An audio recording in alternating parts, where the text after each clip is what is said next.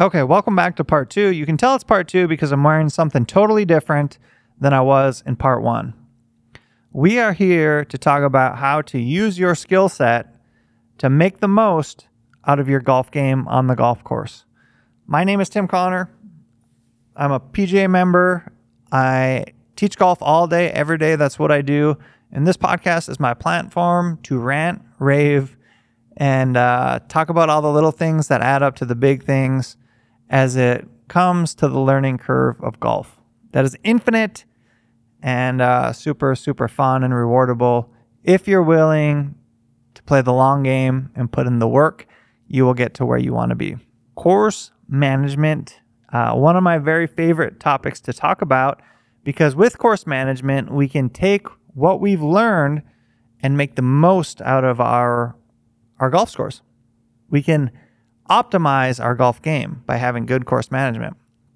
One caveat I mentioned in part one, I have to re-mention in part two is that if you haven't developed a ball flight that you can trust, this is really not for you because you have to have some idea where your golf ball is going before course management becomes your priority. Now, knowledge is power. If you're not there yet, that's fine. You're welcome to listen, learn, but know that your priority should be developing a good shot pattern that you can trust.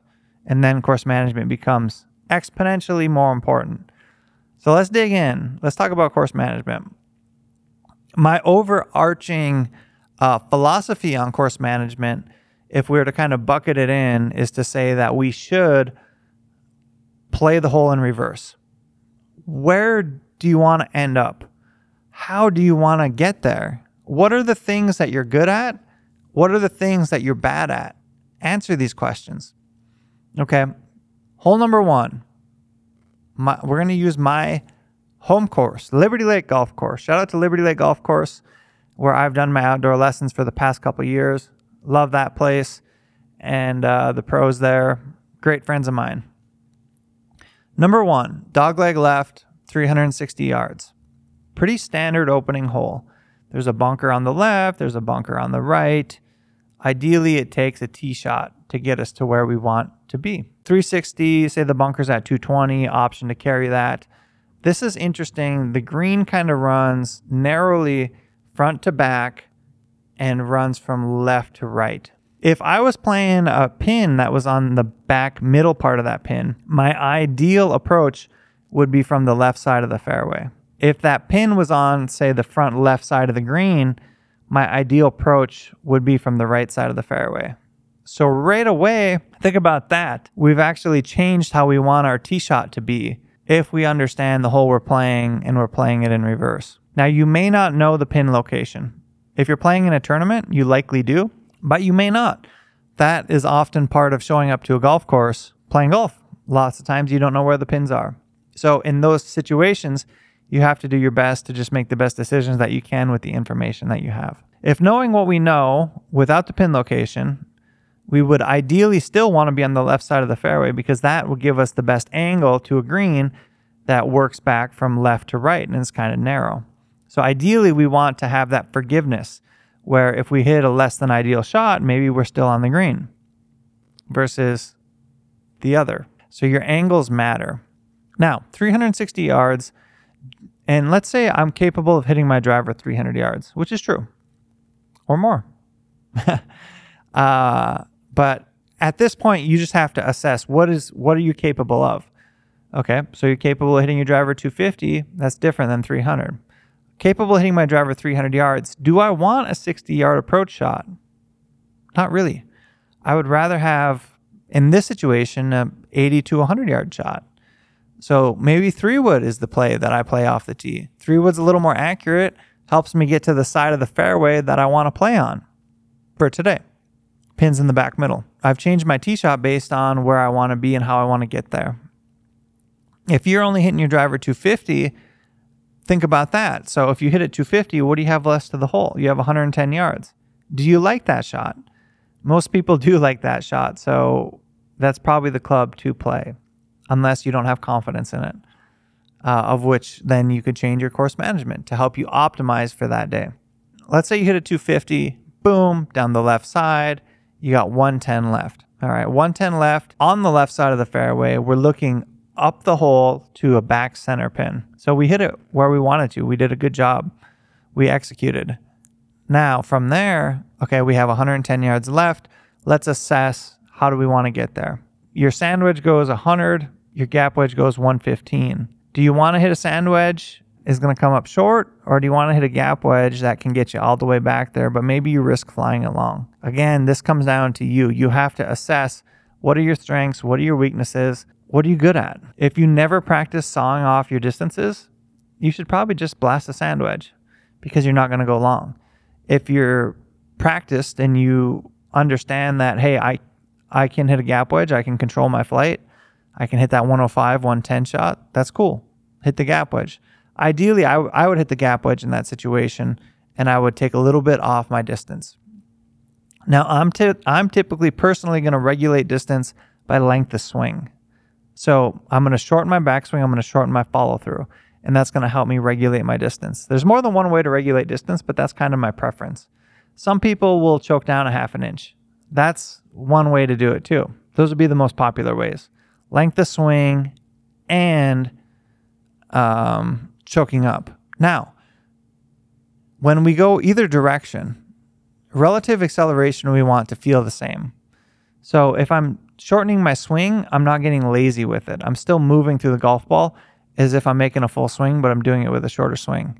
Choking down on the club, same deal. You're not making a long, lazy, sloppy swing.